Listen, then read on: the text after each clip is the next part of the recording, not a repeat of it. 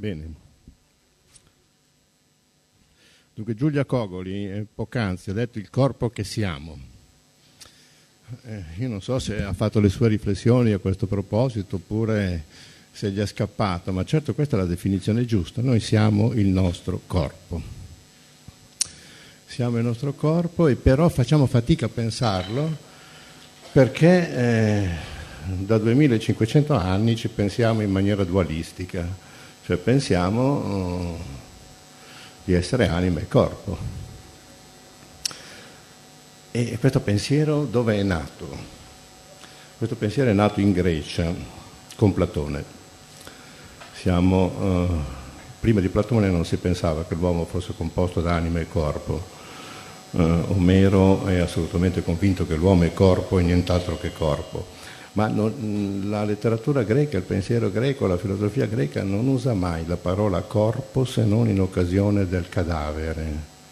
Usa la parola soma solo quando il corpo è morto, perché quando è vivo usa le azioni del corpo e gli organi che determinano queste azioni, usa la parola dema per dire la figura che uno espone al suo prossimo, la parola crio per dire la pelle, melea, guia per dire le braccia, le gambe e in questa maniera segnala subito una relazione, che il corpo è in relazione con il mondo e si lascia definire dalla sua modalità di essere al mondo, quindi una concezione molto moderna che noi abbiamo recuperato solamente nel Novecento. Anche la parola anima, che in greco si dice psiche, psiche eh, compare solo in occasione della morte. Eh, psyche viene da psychein, che vuol dire respirare. E eh, quando uno esala l'ultimo respiro si introduce la parola psiche, l'ultimo respiro. E per il resto queste due parole non compaiono quando il corpo è vivo e quando il corpo è al mondo.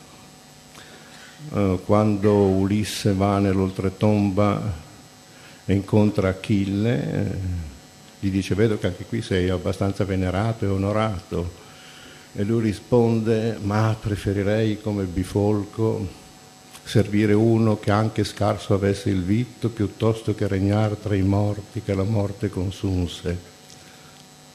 E poco più in là incontra Tiresia per chiedere qualcosa circa il suo futuro e Tiresia dice bevuto il negro sangue prese a parlare, cioè ci vuole sempre un elemento corporeo per essere vivi, per poter parlare, per poter esprimersi.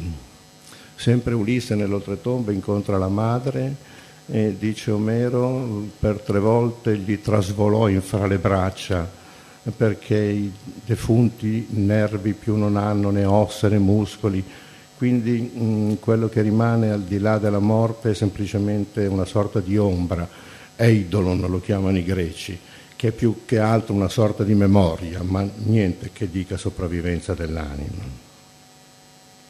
L'anima viene introdotta da Platone. e perché? Perché Platone ha un'intenzione fondamentale che consiste nel fatto di costruire un sapere oggettivo, valido per tutti, universale. E per far questo, dice, la prima cosa da fare è quello di non fidarsi delle sensazioni corporee, perché i corpi crescono, perché i corpi invecchiano, perché i corpi mutano, perché i corpi sono in preda alle passioni.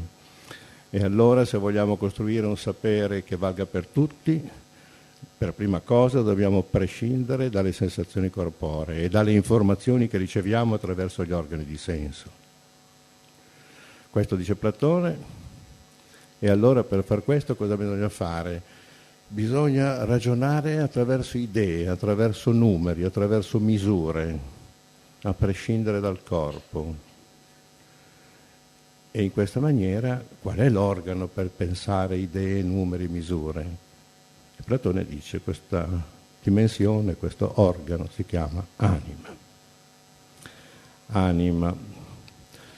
L'impostazione di Platone è corretta, la scienza si alimenta ancora di questa intuizione platonica. Se noi dovessimo dire che temperatura fa qui e dovessimo fare riferimento ai nostri corpi, avremo tante temperature quante sono le nostre sensazioni corporee ma eh, per stabilire invece in maniera oggettiva bisogna procedere per numeri e misure, cioè bisogna misurare oggettivamente, non sensorialmente. Il corpo quindi viene considerato da Platone come la prigione dell'anima semplicemente perché non riferisce nulla intorno alla verità oggettiva delle cose. E se vogliamo costruire un sapere, dice Platone, dobbiamo prescindere dalle sensazioni soggettive. In questa maniera nasce l'anima. Oh, attenzione, quindi è un'anima che nasce non in vista dell'immortalità, non in vista della salvezza, no, è un'anima che nasce per risolvere un problema di conoscenza. Il registro è il registro della conoscenza. I filosofi dicono gnosiologia, modo di conoscere. Se vogliamo conoscere con un sapere che valga per tutti, dobbiamo prescindere dal corpo.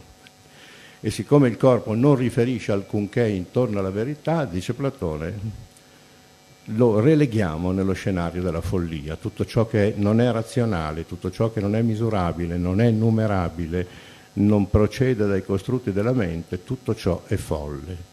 Testu sommatos afrosune, il corpo appartiene allo scenario della afrosune, del non sapere, della non informazione, della impossibilità di costruire sulla sensazione corporea un sapere. Questa è una delle fonti dell'Occidente. L'altra fonte è la tradizione giudaico-cristiana, la quale non ha alcuna nozione di anima. La tradizione, la tradizione giudaico-cristiana prende le mosse dal mondo biblico e lì c'è una parola che quando la Bibbia è stata tradotta in greco è stata resa con psiche. Questa parola si chiama in aramaico nefesh che però non vuol dire anima. I contesti la collocano in scenari di questo tipo, si dice ad esempio inceppi misero i miei piedi e incatene la mia nefesh, che naturalmente è la gola.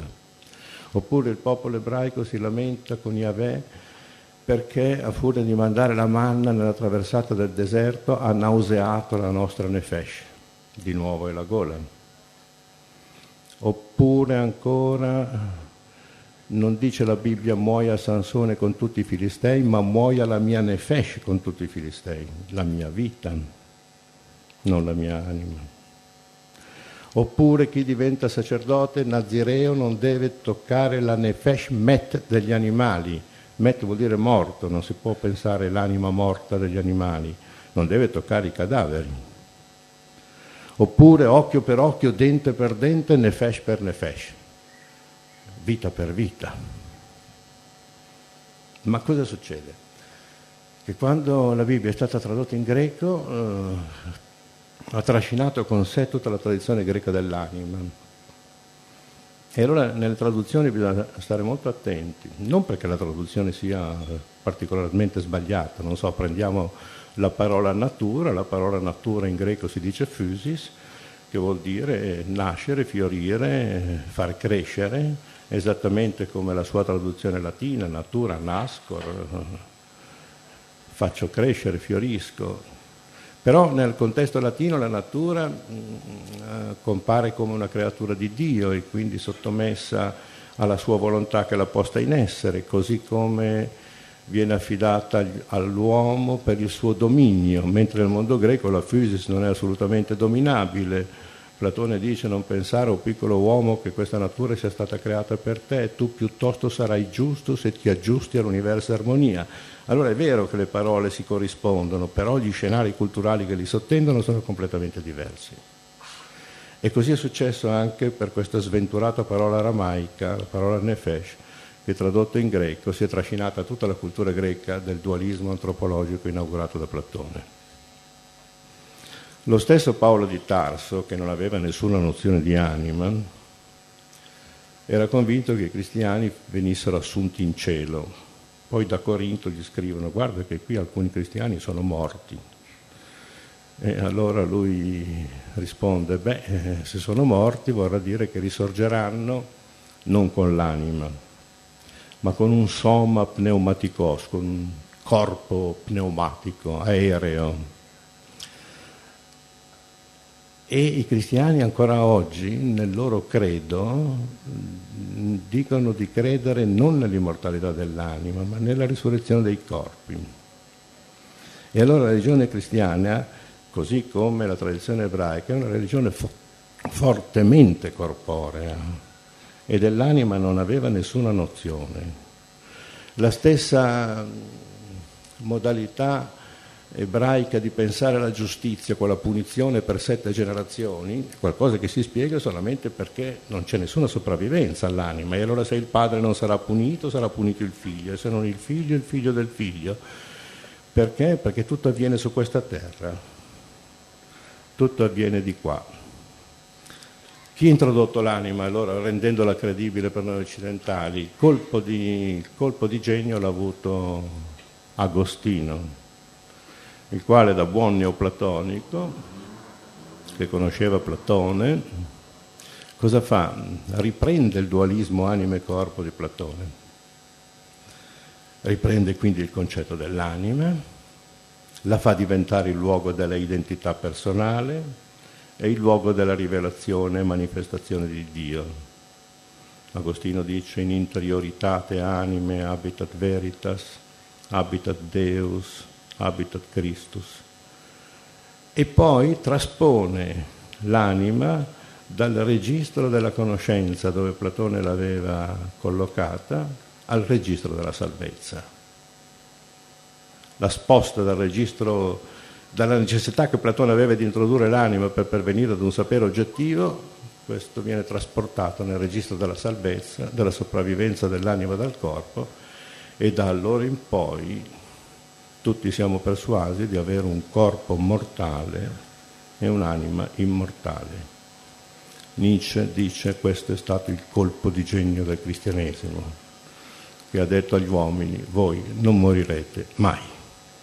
E infatti i cristiani non credono per davvero alla morte.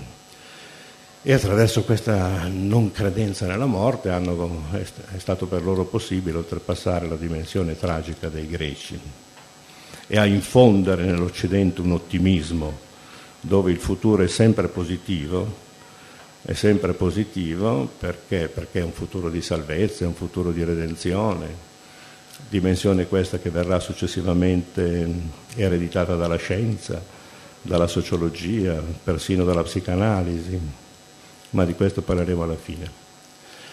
Questa dimensione del dualismo anima e corpo ci ha persuaso tutti, per cui persuadervi che, che noi siamo corpo e nient'altro del corpo per me sarà un lavoro difficilissimo, probabilmente non ci riuscirò, però almeno il sospetto voglio inocularvelo.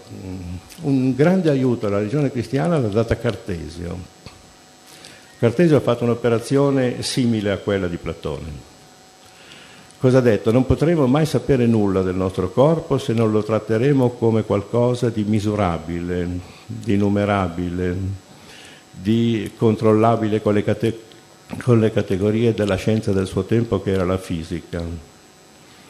E per questo dobbiamo considerarlo solo sotto questo profilo, non come luogo degli umori, delle sensazioni, delle ispirazioni, delle visioni, no, semplicemente come una sommatoria di organi. E con Cartesio nasce il corpo medico, corpo come, lo, come lo vedono i medici, come una sommatoria di organi.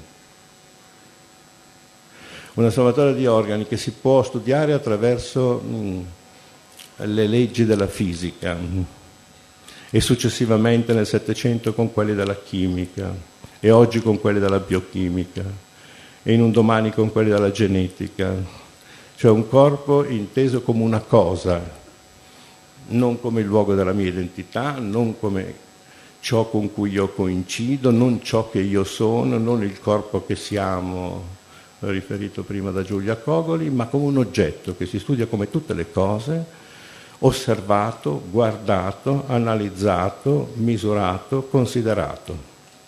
Cartesio con questa operazione ha fatto un'operazione splendida, la medicina è nata da qui, e grazie a Cartesio eh, è stata possibile una scienza medica e un sapere medico e una possibilità di intervenire sui nostri corpi come la medicina sa intervenire.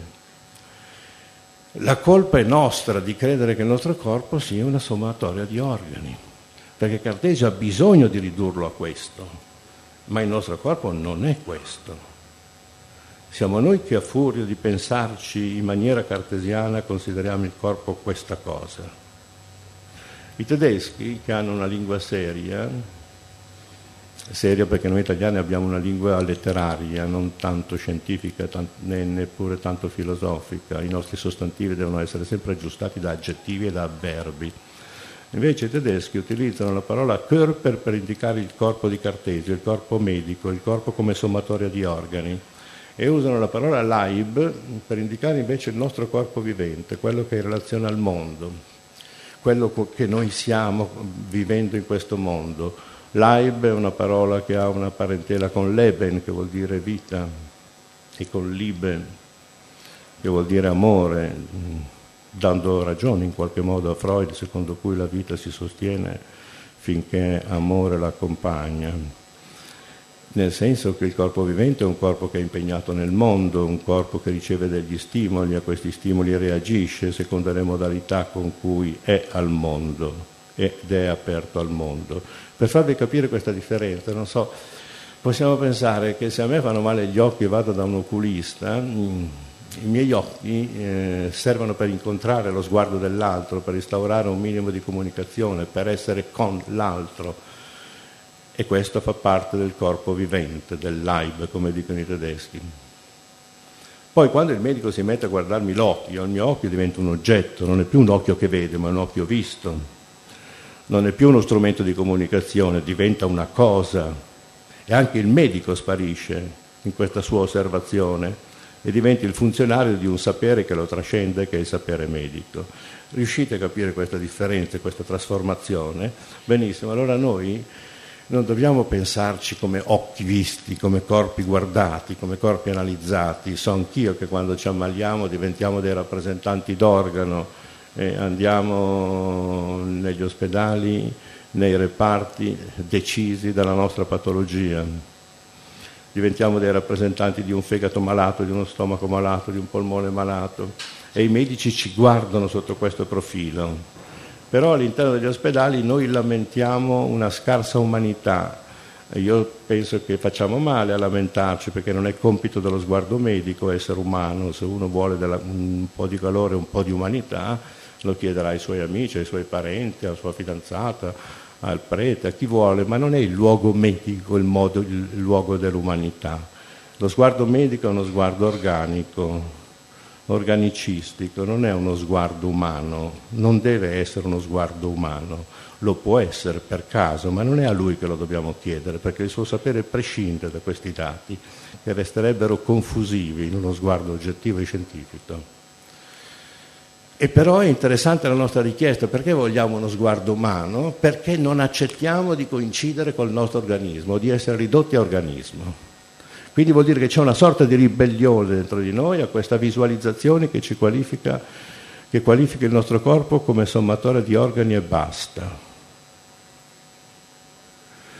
Quando eh, la scienza cartesiana ha instaurato questo concetto di cui ancora oggi noi siamo persuasi, ed è questo il nostro guaio, non è la scienza che sbaglia, la scienza usa i suoi metodi per poter operare, sbagliamo noi a credere che il corpo sia questa cosa. Bene, quando tutto, Cartesio ha fondato il corpo organico ha fornito un grosso vantaggio al mondo religioso. Ogni volta che tra scienza e religione ci sono dei conflitti, non sono molto importanti, sono increspature di superficie, perché in realtà si sono divisi bene i campi l'organismo è, è cosa di scienza e l'anima diventa cosa di religione. Quindi il fatto che il corpo sia stato ridotto ad organismo ha creato uno spazio operativo alla religione molto più ampio di quanto non lo fosse prima. Pensate che nel 1700, prima che nascesse la psichiatria, quando si assistevano a certe manifestazioni folli, non so, un catatonico che sta sulla punta dei piedi per 24 ore, opportunamente analizzato dal punto di vista organico non presentava nulla di anomalo. E allora si è inventato un sapere dove venivano raccolte tutte le manifestazioni patologiche non riconducibili all'organismo.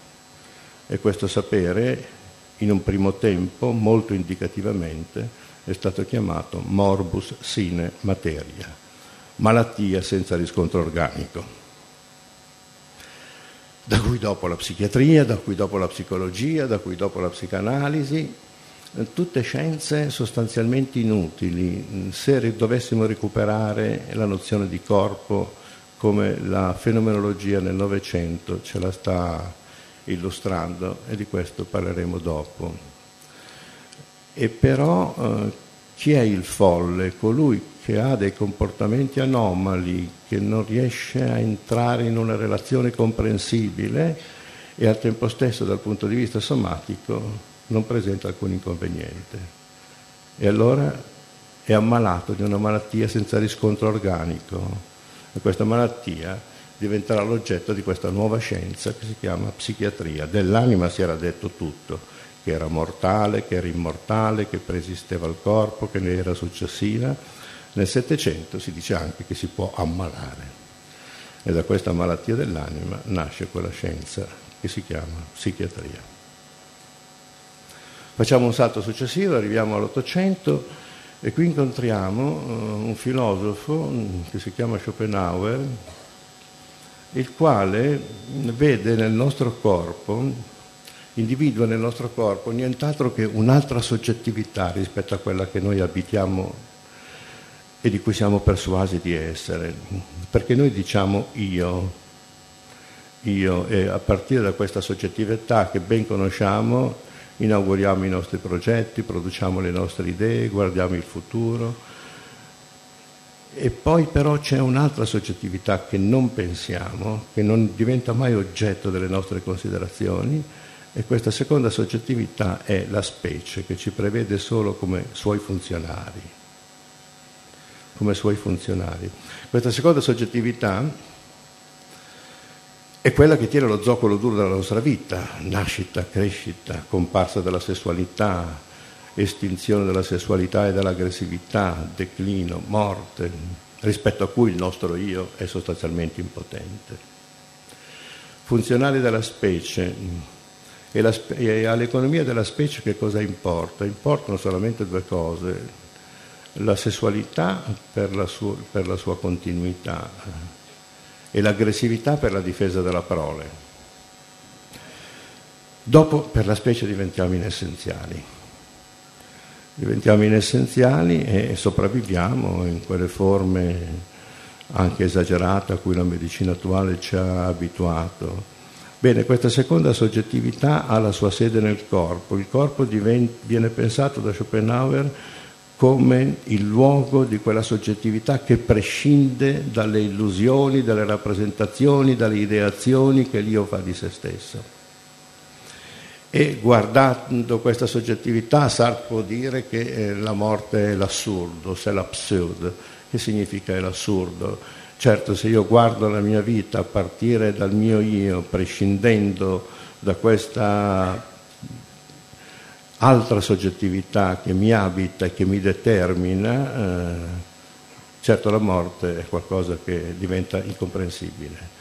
Questa seconda soggettività, mh, di cui le donne sono molto più sensibili di quanto non siano i maschi, perché il loro corpo mh, va nella direzione della specie, si annuncia anche nella direzione della specie già col ciclo mestruale una ragazzina che sta pensando al suo io, ai suoi progetti, alla sua bellezza, ai suoi amori, sente che il suo corpo va in una direzione che non è propriamente la direzione egoica. E poi il corpo della donna, che è un corpo per due, sia che genere sia che non genere, sente questa doppia ambivalenza, questa doppia soggettività di cui spesso i maschi non sono assolutamente consapevoli, per cui le loro morti sono sempre morti improvvise, nel senso che si trovano di fronte a un fenomeno intorno a cui non hanno mai pensato perché questa soggettività non si è mai annunciata, mai fatta presente, mai sensibilizzata. Eh, queste due componenti eh, che Schopenhauer individua nel corpo, eh, sessualità e aggressività, che sono funzionali alla specie e non all'io, se una madre che dovesse generare dovesse pensare al, esclusivamente all'economia del suo io, e vedere il proprio corpo che si deforma, il trauma della nascita, il tempo sottratto, il sonno sottratto, eh, i progetti che si estinguono, il lavoro che si sospende, la reclusione nella casa, dal punto di vista egoico è un disastro, no? È un disastro. E questo per dire questa doppia soggettività come ci, ci abita e, e, dalla donna viene molto più sensibilizzata di quanto non sia nel maschio. Bene, questa uh, specie diventa uh, con Freud quello che uh, il fondatore della psicanalisi chiama inconscio. Che cosa c'è nell'inconscio? Tutto ciò che è vantaggioso per la specie e non per l'individuo Nell'inconscio c'è sessualità e aggressività. Eros et Thanatos, istinto di conservazione, istinto di morte, istinto di riproduzione, istinto di morte, ovvero tutto ciò che va nell'economia della specie. Perché inconscio? Perché non è oggetto della nostra coscienza, perché è ciò a cui non pensiamo in generale e quindi lavora a nostra insaputa in una modalità che non è mai riflessa ma anche con Freud, come vedete, funziona sempre il dualismo, io e inconscio. Nel caso di eh, Schopenhauer il mondo della rappresentazione e il mondo della volontà di vita. Eh, con Cartesio organismo e cogito, questa operazione platonica che continua è in versione religiosa, è in versione scientifica, è in versione psicanalitica, il tratto è uguale. Bene, come si fa a uscire da questa dimensione? Ci prova la, la filosofia del Novecento con Husserl, che scrive mm, dobbiamo evitare gli errori seducenti di Cartesio e dei suoi successori. Seducenti perché? Perché è molto seducente pensare di avere un'anima e un corpo, pensare che con la fine del nostro corpo non finiamo per davvero è molto seducente pensare che la nostra identità non sia rappresentata dal nostro corpo che magari odiamo, ma sia rappresentata dal nostro carattere, dalla nostra personalità, che sono delle versioni dell'anima. È molto seducente. Però, dice Husserl, non è vero, perché il rapporto non è e non deve essere pensato nella forma anima e corpo, ma nella forma corpo-mondo. Io sono al mondo. Il mio corpo è aperto al mondo, non è un corpo chiuso. Anche Platone in qualche modo questa cosa l'aveva intuita, che diceva mm, che noi siamo diversi dagli animali perché il nostro corpo è eretto e proprio perché è eretto ha di fronte a sé un panorama, orao, e, e è nella condizione di vedere, di guardare e nello sguardo, dice Platone nella Repubblica, è il principio dell'anima. Bene, allora eh, che succede? Dobbiamo recuperare questa nozione di rapporto corpo-mondo, perché il mio modo di essere al mondo decide della qualità del mio corpo. Il mondo mi offre degli stimoli a cui rispondo, il mondo mi impegna. Eh, io non sono una coscienza chiusa, ma una coscienza dischiusa al mondo. La coscienza, dice Husserl, non è una cosa, ma è un'apertura, un'apertura al mondo. E qui si decide la modalità dello spazio, del tempo, della coesistenza, dice Husserl. Che cos'è lo spazio? È deciso dal nostro corpo, perché il mio corpo è il qui di ogni là. Il mio spazio non è il vostro spazio, perché il mio corpo è qui, il vostro corpo è lì. E il corpo di ciascuno di noi è il qui di ogni là. Noi possiamo determinare dov'è lo spazio vicino, lontano, destra e sinistra solo a partire dal nostro corpo. E così pure il tempo il tempo è ora di ogni allora, di ogni proiezione futura. Il presente, vissuto dal mio corpo, è il luogo della, del dispiegamento del tempo. Un tempo vissuto, non un tempo cronologico. C'è chi di voi in questa conferenza la troverà noiosissima e quindi vive una temporalità che non è la temporalità invece di chi è interessato. Per il secondo è breve questo tempo, per il primo è lungo questo tempo. Questo tempo vissuto, questo spazio vissuto è deciso dalla nostra corporeità, non dall'anima, perché l'anima è oggettiva, l'anima è una dimensione che non soffre eh, di una temporalità vissuta, di una spazialità vissuta, di una coesistenza vissuta. Bene, dove si infrange tutto questo? Si infrange in occasione della malattia, questo rapporto corpo-mondo, si infrange in occasione della malattia, soprattutto se la malattia è una malattia seria. E in che senso?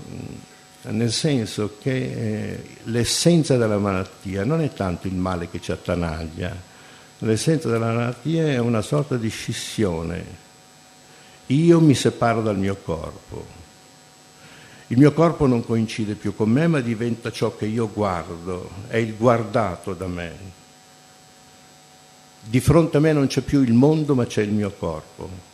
E il mondo sparisce come luogo di interesse, come luogo di investimento, come luogo di impegno, come luogo di sollecitazione, come luogo di attrazione come ciò che mi chiamo, mi richiamo, il mondo sparisce.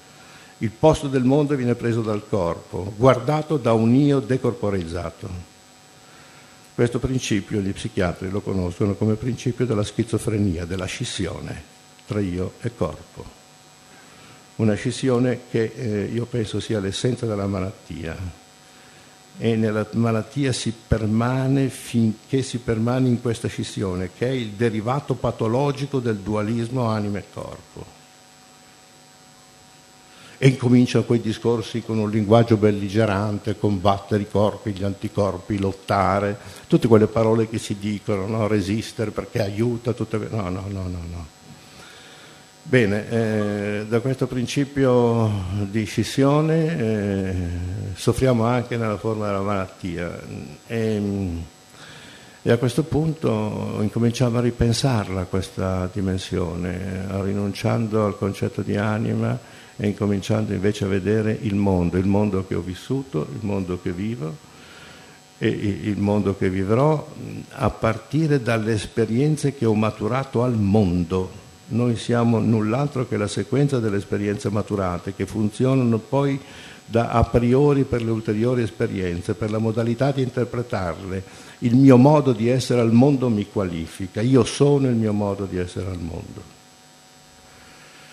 Questi pensieri che vi possono sembrare strani, primo perché prevedono la destituzione di una formazione mentale che è vecchia di 2000 anni, ha però inaugurato degli scenari filosofici interessanti, pensiamo non so, a Sartre, a Merleau-Ponty e soprattutto ha capovolto la psichiatria con Jaspers, Binswanger, eh, in, in, Francia Foucault, in Inghilterra Lang, eh, in Italia Basaglia. Perché questo pensiero ha capovolto la psichiatria? perché la psichiatria, che era il residuato, il risultato della divisione anima e corpo, per cui tutto quello che non si riusciva a spiegare somaticamente veniva affidato a questa scienza imprecisa, generica, senza metodo, senza oggetto, senza schema, senza idea, eh viene a, a, stabilire come si fa a tenere i folli in manicomio. Se il folle è colui che non è più in grado di stare al mondo, come lo si può rimettere nel mondo? chiudendolo ed escludendolo dal mondo. Questo è il grande principio che ha determinato la fenomenologia nella versione da noi definita antipsichiatria, che è anti semplicemente perché rifiuta di trattare la gente esclusivamente in termini farmacologici. E infatti questa scienza, nata eh, grazie alla persuasione che il nostro corpo è organismo e nient'altro che organismo, e quindi è diventato il rifugio di tutto quello che organicamente non si riesce a spiegare, Bene, questa scienza ha trovato finalmente la sua pace, la sua quiete, la sua sicurezza eh, attraverso la, mm, la, farmacologia. La farmacologia, ma non perché la psichiatria conosca che cos'è la malattia mentale, ma al rovescio, se un farmaco funziona, allora includiamo quella forma morbosa in questo quadro diagnostico. Ad esempio il panico non c'entra niente con la depressione, ma siccome i farmaci eh, anti, contro il panico sono gli antidepressivi, allora si prende il panico e lo si mette nel quadro della depressione. Cioè è, la, è l'efficacia farmacologica a decidere i quadri diagnostici della malattia. Chiudiamo, rinunciare all'anima, che significa rinunciare all'anima? Significa rinunciare a una tradizione bimillenaria che ha presentato i suoi vantaggi, perché se la gente crede in un certo modo ed è assolutamente convinta e non riesce ad abbandonare quest'idea, anzi gli è molto affezionata, vuol dire che qualche vantaggio ce l'ha. Ce l'ha. E qual è il vantaggio dell'anima? È quello appunto di garantire l'immortalità, di dare la speranza, una sorta di speranza ultraterrena, che i greci non avevano. I greci sono tragici perché chiamano l'uomo, non lo chiamano uomo, anche se a disposizione avevano la parola antropos e la parola nera, lo chiamano mortale. Protos all'epoca di Omero, Znetos all'epoca di Platone, Zanatos, mortale, gente seria. La morte è la morte. Poi che succede?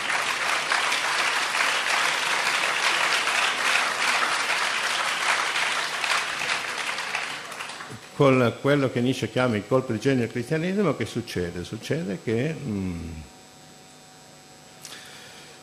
che eh, non siamo più mortali, che comunque eh, siamo animati da una speranza di immortalità. Ma attenzione, eh, questo ha determinato un grosso evento nell'Occidente, che è un evento di fiducia incondizionata nel futuro noi abbiamo fiducia nel futuro, oggi un po' meno, ma abbiamo fiducia nel futuro grazie eh, all'evento cristiano, perché l'evento cristiano è sempre abituato a pensare che tutto quanto, anche il male, anche le tragedie, anche i dolori, anche le sofferenze, avranno comunque un ripagamento. Lo stesso dolore, di fronte al dolore i greci substine abstine, il dolore lo reggi, fa parte della vita quando la vita ti offre la possibilità di vivere, spandila, quando arriva il dolore, reggilo. Invece nella visione cristiana il dolore è diventato ciò che riscatta dal, dal peccato e diventa anche una capara per l'eternità. No, il dolore è una cosa importante nella tradizione giudaico-cristiana, abbiamo appena visto la grande messa in scena, lo dico con rispetto, di Giovanni Paolo II, giustamente perché il dolore costituisce, costituisce ciò che in qualche modo ti redime e ti garantisce una, una salvezza. Il dolore ha senso nella tradizione cristiana, nella tradizione greca non ha senso, lo si regge perché fa parte della vita punto a capo. Bene, questa dimensione ha conferito alla cultura occidentale, che è cultura cristiana, e quando il Papa Ratzinger eh, chiede eh, di riconoscere le radici cristiane dell'Occidente, io che cristiano non sono, gli concedo le radici, il tronco, i rami, gli alberi, i frutti, tutto è, è cristiano in Occidente. Non lo dico ironicamente, lo dico per davvero, tutto è cristiano in Occidente, perché tutto è vissuto in una dimensione ottimistica grazie alla figura dell'anima. E per il cristianesimo il tempo è diviso in tre tempi, il passato, è male, peccato originale, il presente è redenzione, il futuro è salvezza. Questo modellino è passato anche alla scienza. Mm, non entusiasmatevi sulle, sul processo di Galileo, l'opposizione scienza e religione, non sono interessanti, è interessante vedere la linea continua. Anche la scienza pensa che il passato sia ignoranza, il presente è ricerca e il futuro è progresso. Anche Marx è un grande cristiano, pensa che il passato sia ingiustizia, il presente è rivoluzione, il futuro è giustizia sulla terra. Anche Freud, che scrive contro la religione, quel libro molto bello, L'avvenire di un'illusione, pensa che il passato sia malattia, eh, infanzia, trauma, il presente sia analisi, il futuro guarigione. Tutto è cristiano in Occidente, c'è sempre una visione positiva del futuro, grazie alla cultura dell'anima. Se non che Nietzsche ci dice che Dio è morto. Dio è morto. Che cosa vuol dire Dio è morto? non vuol dire, mm, non si discute se Dio c'è o se Dio non c'è. Dio è morto vuol dire che un tempo era vivo. Per cui non so se nel Medioevo la letteratura era inferno, purgatorio e paradiso, se, se l'arte era arte sacra. se persino la donna la donna angelo, Dio è vivo, fa mondo, crea mondo. Se io tolgo la parola Dio dal Medioevo, non capisco niente del Medioevo. Ma se tolgo la parola Dio dal mondo contemporaneo, lo capisco ancora il mondo contemporaneo. Sì, lo capisco ancora. Non lo capirei più se togliessi la parola denaro, se togliessi la parola tecnica. Ma se tolgo la parola Dio lo capisco ancora. Quindi Dio è morto, Dio non fa più mondo. E allora che cosa succede? Che mm, se, se Dio è morto, se non fa più mondo, anche tutto quell'ottimismo di cui è vissuto l'Occidente sotto l'insegna dell'anima che non moriva col corpo e con tutte le figure della salvezza, eccetera, anche questo collassa, collassa. E, e, e allora, e allora uh, il tempo diventa inquieto, finisce l'ottimismo, forse con l'ottimismo finisce anche l'Occidente che di questo ottimismo cristiano si è nutrito. Del resto Occidente che cosa vuol dire? Terra della sera, prima o poi anche noi dovremo tramontare, no? Ci fermiamo qua.